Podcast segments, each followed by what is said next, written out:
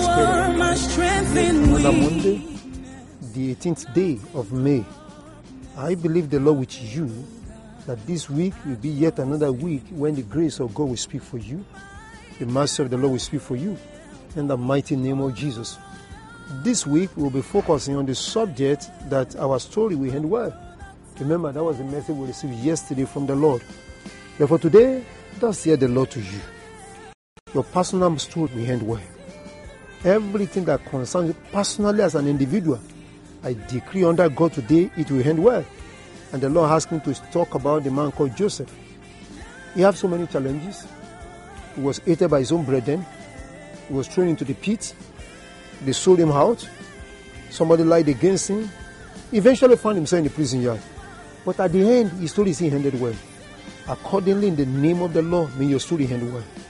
Everything that concerns your personal story, personal story. Yes, I'm talking to your own personal story, it will end well. That personal story that nobody knows about, it will end well. The one that people know and they are using to mock you, it will end well. The one that people know and they are using to despise you, it will end well. That story that make you feel uncomfortable sometimes, it will end well. That story that every time you remember, it is like, oh God, why is my story like this? It will end well. Why? Because there's a God that turns things around and we turn things around for you in the mighty name of Jesus. I have the following five instructions the Lord asked me to give you this Monday. Number one, if your personal story will experience a turnaround, a change, the first you need to do is to learn to trust the Lord. Joseph trusts the Lord. Trust the Lord also. If Joseph trusted the Lord and God changed his story, I want you to trust the Lord and God will change your story in the mighty name of Jesus. Number two, you must accept that challenges are part of life. But there's no challenges or life that can overwhelm you without your without your without your yielding to it. Challenges are part of life. We all face challenges in life. Like Joseph also he faced challenges. Whatever challenges come your way, the Lord will give you victory over them. The challenges of life will not overwhelm you. The challenges of life will not swallow you up. The hand of God will be stretched forth on your behalf, and the Lord will make a way for you. In the mighty name of Jesus. Number three, do not compromise your stand. No matter what happens, don't compromise your stand.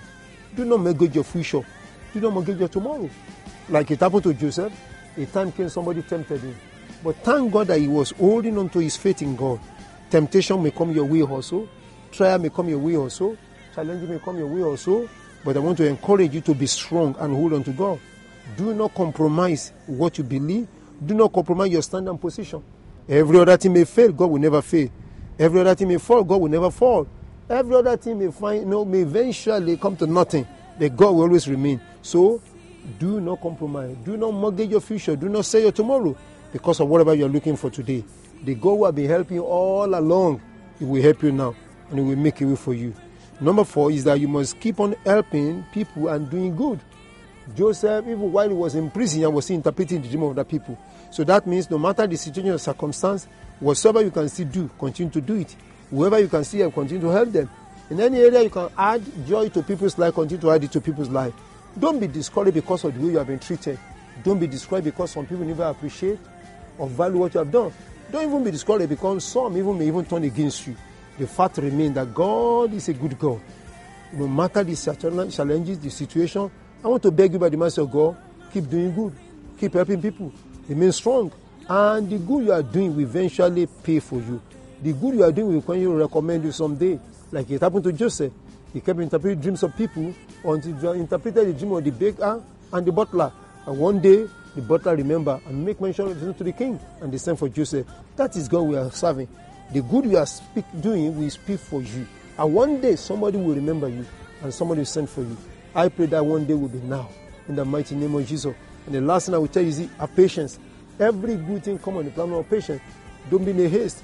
Don't run ahead of God. He has not forgotten you. Whatever He promised to do in your life, He can do it and He will surely do it.